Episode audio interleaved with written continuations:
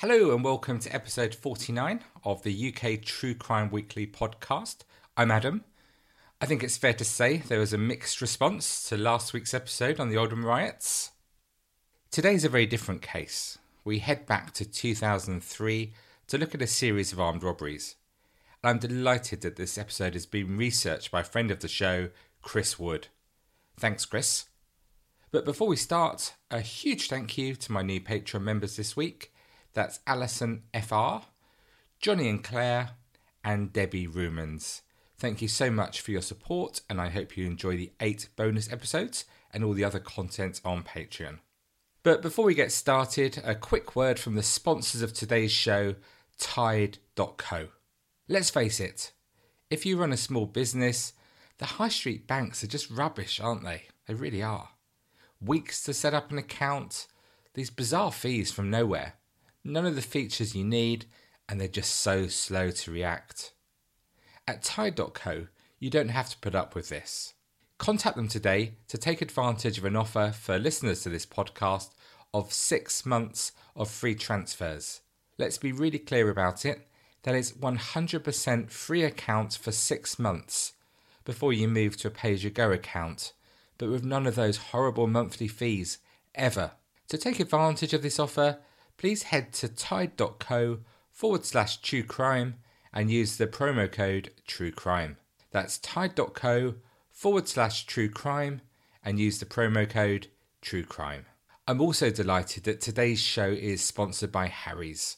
Harry's products, as I've told you plenty of times before, give me the best shave I've ever had for my delicate skin, and I always use their products.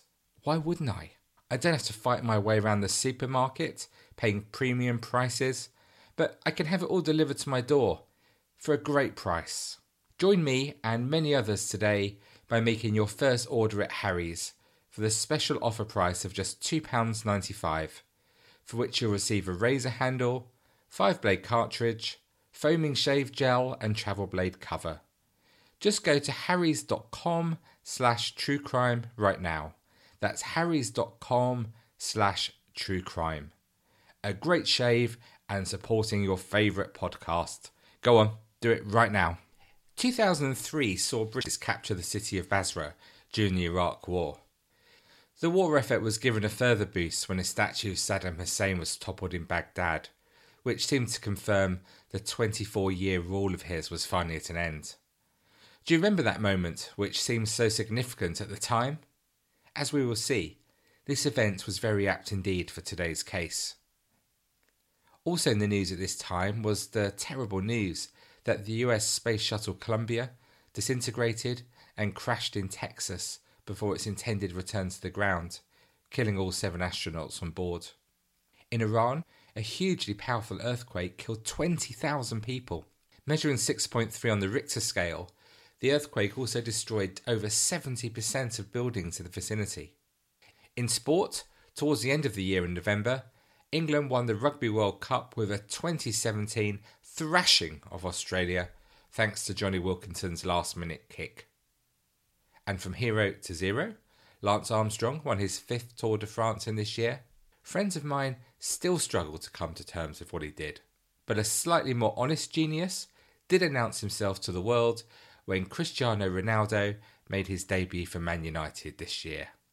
What? Chris, we're going to have to talk about your writing if you keep including this sort of stuff. As all listeners to this show acknowledge, there is only one team of any significance in England, and they play in white at Elland Road. I was loving the music charts at this time, with top spot in the UK taken by Fatman Scoop and the Crooklyn Clan with Be Faithful, and in the US it was YoungBloodZ featuring Lil Jon with Damn. 50 Cent's In the Club was the most successful record of this year. In the winter of 2003, three people wreaked havoc across southern England and Wales. Some local communities, especially in South Wales, were terrified, wondering if they were to be next. Detective Inspector John Williams, who was leading the Gwent police manhunt at the height of the robberies, said, I would certainly say they are the most dangerous gang in Wales. They have shown they will not hesitate to use violence in any way and have used it against children. They are very dangerous. South Wales Police Detective Inspector Paul Fenton warned people should take preventative measures, especially in rural areas. If you are working in an isolated place, make sure there is security as tight as possible. These people are professional and extremely dangerous. So, where did it all start? It was Thursday, the 30th of October 2003, at around 4:50 p.m. when the first of these violent robberies took place. Wooburn Green is a small village around four miles southeast of the town of High Wycombe in Buckinghamshire. Close to the M40 motorway, it's easily accessible to London, which I guess is just an hour or so away by road. At the one stop convenience store in the village, shoppers were going about their normal business buying their groceries or microwave meals for dinner, when suddenly three men wearing balaclavas stormed inside. As we talk about so often on this podcast, a completely mundane and everyday event had very abruptly changed into something that people couldn't quite comprehend. But of course, as we know, it never happens near you, does it? A four year girl was embroiled in this robbery as one of the masked men pointed a gun at her, whilst an accomplice clubbed a shop assistant on the head with a baseball bat. Classy touch, huh? The shop manager said following the incident, the young girl was incredibly distressed and was shaking and sobbing, as you'd expect. Unfortunately, the men were able to escape with just over £4,000 after making threats to the postmistress, and they fled the scene in a getaway car driven by a fourth man. Only four days later, and no doubt buoyed by the success of the first robbery, the gang were at it again. The small market town of Romsey in Hampshire was the location. It's around an hour and a half south by road from the scene of the first robbery. At 5:20 p.m., there were two male customers in the post office and six members of staff, five women and one man. On this occasion, a masked raider casually walked in armed with a black handgun and demanded money. Mercifully, on this occasion no one was injured, and in fact, owing to the steadfastness of the 60 year old female cashier, the robber was forced to leave empty handed after her brave refusal to hand any money over. Look, I know we should give them money in these situations, but I still love it when people refuse, don't you? The would be thief was then seen running from the post office with another man, before jumping into a gold coloured car driven by a third man. This failed attempt did offer up descriptions of the men, and police now had something to work with. They didn't have to wait long before they struck again, though. It was only 90 minutes later, in Bramley, which is still in Hampshire, and another one stop convenience store was targeted. But this time the gang resorted to the heavy handed thug tactics of the first robbery. As the three brave warriors entered the shop together, they threatened a 16 year old cashier with a handgun and a knife to open the till. After taking the money from the till, they also stole £20 from the wallet of a customer before making their escape. This wasn't enough for the gang for one day, and there was still more work for them to do. They travelled north and back into Buckinghamshire, selecting a Threshers Off licence as their next target. Although the same modus operandi was selected by the gang, this time the man that threatened staff members had a rather different appearance. His face was obscured by a bizarre Saddam Hussein mask. You know the sort I mean, you often see them in joke shops apparently Donald Trump masks are all the rage at the moment. Any hope the staff may have had that this was just children playing around was quickly dashed, as one robber produced the usual handgun and knife before escaping with the contents of the till. So the 3rd of November had finally come to an end, the gang having tried their luck on three separate occasions. Detectives had now concluded that these robberies were all linked, and the gang needed to be caught as a matter of urgency before the violence escalated. Detective Inspector Philip Chandler said, These criminals must be caught before someone is seriously hurt.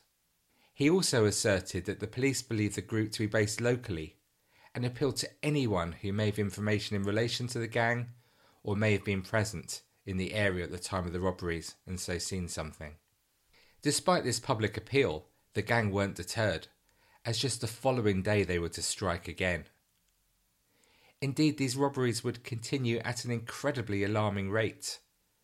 Barely a day in November passed without the trio striking across Buckinghamshire, Hampshire, Oxfordshire, Surrey, and South Wales.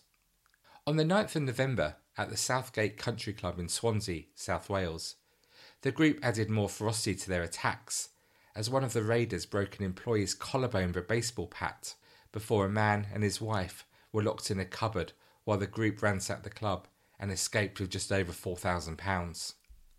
Husband and wife stewards, Richard and Julianne Bailey, had just locked up for the night and they were about to count the takings in their cottage next door. Immediately after we got into the house, there were three little taps on the door, said Mr. Bailey. I turned the lock and the door burst open. One came in and hit me with a baseball bat and shattered my collarbone. Another held a gun to my wife's head, saying they wanted all the money. One took my wife into the front room where the takings were, whilst another cut the telephone wires with his knife. They weren't afraid to use force and violence, so my wife just did as she was told.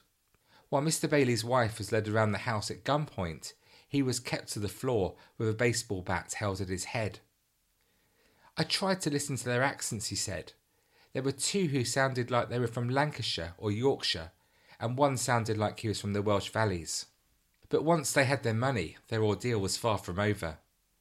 He continues, They'd obviously checked the place for somewhere to lock us up while they made a getaway.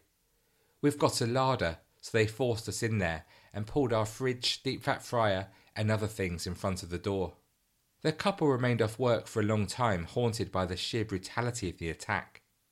Mr. Bailey said, I can't sleep at night. We're still in shock, and they could return. Someone is going to get really hurt if they carry on. By now, the majority of the robberies had been captured by CCTV, so the police were able to establish similarities between the raids, not least the fact that all three had now started to don a Saddam Hussein face mask. Why change a winning formula, I guess? As the gang had been committing the offences in several different areas, the case became a priority to a range of different police forces. As we know, this multi handed approach has always served up difficulties for the police, particularly in the ways in which information is shared. And as such, the group were able to continue their offending through different counties on an almost daily basis. In mid November, the three Saddams committed a particularly unpleasant robbery. The South Oxfordshire village of Woodcote has a close knit community, with the local post office at the centre of this community. It was 4:45 p.m. when the masked raiders burst into the post office and grabbed a customer before pointing a gun at his head. The victim, Gary Bollon, stood petrified as he feared for his life whilst the other two robbers threatened staff for money. Can you imagine how Gary must have felt with this horrendously hooded figure stood alongside and threatening to shoot him in the head. Gary, though, in the face of such fear, showed remarkable composure, and he calmly pleaded with the gunman to think of his young daughter. The staff too held firm, and as Gary was released, the trio ran off without any money, but left behind them a trail of traumatized men, women, and children. Late in November, the gang were back in South Wales, at 11:20 p.m. on November the 23rd, landlord Paul Stevens was enjoying a drink at his pub, the Greyhound Inn in the Gower near Swansea, after closing. There were three blokes in balaclavas, said Mr. Stevens. The first of them came with a baseball bat. Me and two regulars were sitting in front of the bar, and they walked in behind it. He took a swing with his bat, hitting one of us. Regular in the pub, Dave Cowley, said he was caught by surprise, but was quick to react. He hit me a glancing blow on the side of the head, so we retaliated. I threw some beer in a pint glass at them, and then we told them to go away in no uncertain terms, Mr. Stevens added. The other bloke we were drinking with saw a knife, as well as the base, and believes the other two had knives too. There was no question they were violent. Mr. Cowley and Mr. Stevens chased the empty handed gang out of the pub. But just 90 minutes later, they targeted another pub in Neath nearby. John Highland, the owner, said, It was in the early hours of the morning. We'd had a charity quiz and the last customers had left. I was locking up but turned around to see a gang had come round the bar. I saw four of them in total. One of the guys was pointing something at me, another had a baseball bat raised, and the third had a gun. I looked at them in their balaclavas, and they said, It's a hold up. And I thought, I'm in mega trouble here. I said, Don't make a noise. Please don't wake my wife. So I went upstairs with them and pointed to the safe. When they were done, they left me upstairs. And when it was silent, I crept downstairs and phoned 999. By now, the hunt for the men involved more than 200 police officers from eight different forces. Officers had dubbed the investigation Operation Frontier, and the detectives investigating the offences formally linked the four Welsh robberies the gang had committed and used the Holmes computer system. Incident rooms had been set up in Cardiff and Pontypool, and these were connected by a computer link, which allowed for all information, evidence, and intelligence gathered from the four robberies to be analysed. And success. This provided police with their first suspect, Mark Davis from Neath in South Wales. He was 27 and had been hiring a series of cars in both England and Wales, and was staying in hotels anywhere along the M4 corridor. Sounds a bit like my mate Alan Partridge, living the dream in a hotel. And operating on the M4, it's not quite living the dream on the open road, is it? It's not quite Route 66 on a Harley. But due to this transient lifestyle, he was difficult to trace, and operations were put in place to locate him, and also to try and predict where the group might strike next. Links had now been made with the English police forces and their investigating teams. And just over a week later, a significant breakthrough was made when two of Davis's accomplices were identified. The pair were Gary Collins and James Meal. Thames Valley Police raided a flat known to be used by the trio, but although the offenders were not there, clothing, balaclavas, and a handgun were recovered, all of which positively linked them with the robberies. This proved to be the major catalyst, as a further address was then quickly raided, and on the 1st of December, 25 year old Jamie Meal was arrested at a house in Farnborough. By this time, the gang had already racked up a total of 18 armed offences. There was then a seize in the robberies. Was this some early Christmas goodwill shown from the gang? Or were they deciding to lie low for a period whilst the intensive police investigation carried on around them? But suddenly they resumed again, on the 10th of December at a social club in Bridgend in South Wales. The ongoing police operation had been trying to predict where they might strike next, and as a result, the three men were seen by police having just committed a robbery in Dyfed. Proving as elusive as they were vicious, they managed to escape the police and dump the getaway car in South Wales before escaping back to England in another hire car. The police search for the three led to a meticulous sweep of all hotels off the M4 corridor between Swansea and London.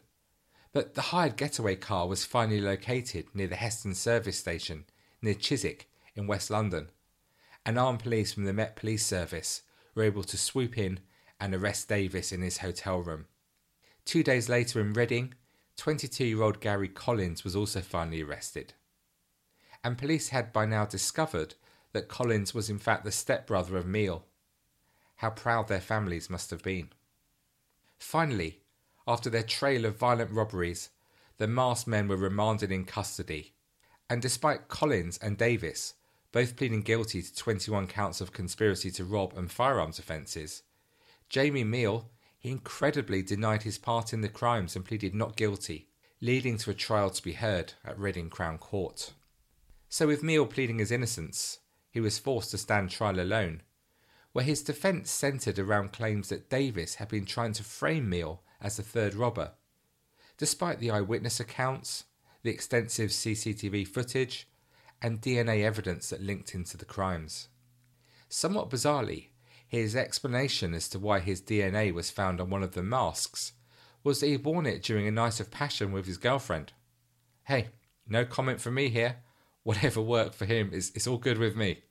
Court also heard where the inspiration for the mask came from. It transpired that after the first robbery, the gang headed off to Blackpool in the northwest of England to celebrate their success. Whilst there, they purchased the three masks from a joke shop and decided to wear these during the raids. The man charged with defending Meal was John Whitfield, and although, maybe you're with me here, I rarely feel sorry for solicitors, he did have a particularly tough brief. He argued that despite his client willingly participating in the crimes, it was actually Davis who was the ringleader of the operation. The court was told that Davis and Meal had first met when they were in the slammer at Winchester, and Davis contacted his new acquaintance upon his release from prison in the autumn of 2003. It was at this time they joined up with Meal's stepbrother, Gary Collins, and the gang was formed. Soon it was time for Davis to give evidence at the trial, and this time it was him testifying against Meal. Davis, who was the oldest of the gang, described how they looked to prey upon soft targets such as pubs and post offices, and they would crack victims over the head with baseball bats or take staff members hostage with a gun to their head, all aimed at traumatizing their victims sufficiently for them to hand over money to them. In fairness to Davis, he certainly didn't try to minimize his part in what had happened. Indeed, he insisted they were pretty much as bad as each other, stating, We were all ruthless, all committing armed robberies together. He did at least offer some empathy and remorse for his part in the robberies, claiming that there hasn't been one day since that I haven't thought about what I've done in the last year. I regret it. Clearly, we were unsure whether this was genuine remorse or stated merely in the hope that it may reduce his inevitable prison sentence. I imagine we agree here that his only real regret was probably getting caught. Talking about Gary Collins, he even complained to police that he actually, I quote, had a heart of gold, and he fully intended to turn his back on a life of crime. Simon Sterling, who defended Collins, reiterated that his client was indeed full of remorse and that he no longer wanted any part in the criminal world. That will be me finished with crime, said Collins. Hopefully, I will get a trade and get on with life. I tried being a big man, and I ain't. Prosecutor Mayo illustrated vividly just how much fear the three men had instilled in many small communities. He announced that during one raid, Meal had bludgeoned a pub landlord repeatedly over the head as he lay there bleeding on the floor. The victim's blood from this robbery was found on Meal's hooded top worn during the robberies. Mayo went on to call the group a marauding band of robbers who attacked what they regarded as soft targets small post offices, local convenience stores, and public houses. When they went to rob, they were armed with handguns, knives, and baseball bats. He also asserted that with these weapons, the group were more than happy to dish out gratuitous violence to anyone who was unfortunate enough to have been in any of the crime scenes. As the four week trial came to a close, all that was left was for the jury to deliver their verdicts on Meal.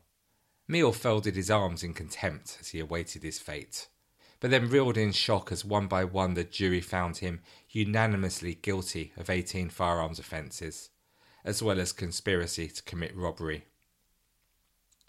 So now Meal had been found guilty, the three were left to await their sentence, which Judge Joey Smith adjourned until October the 28th.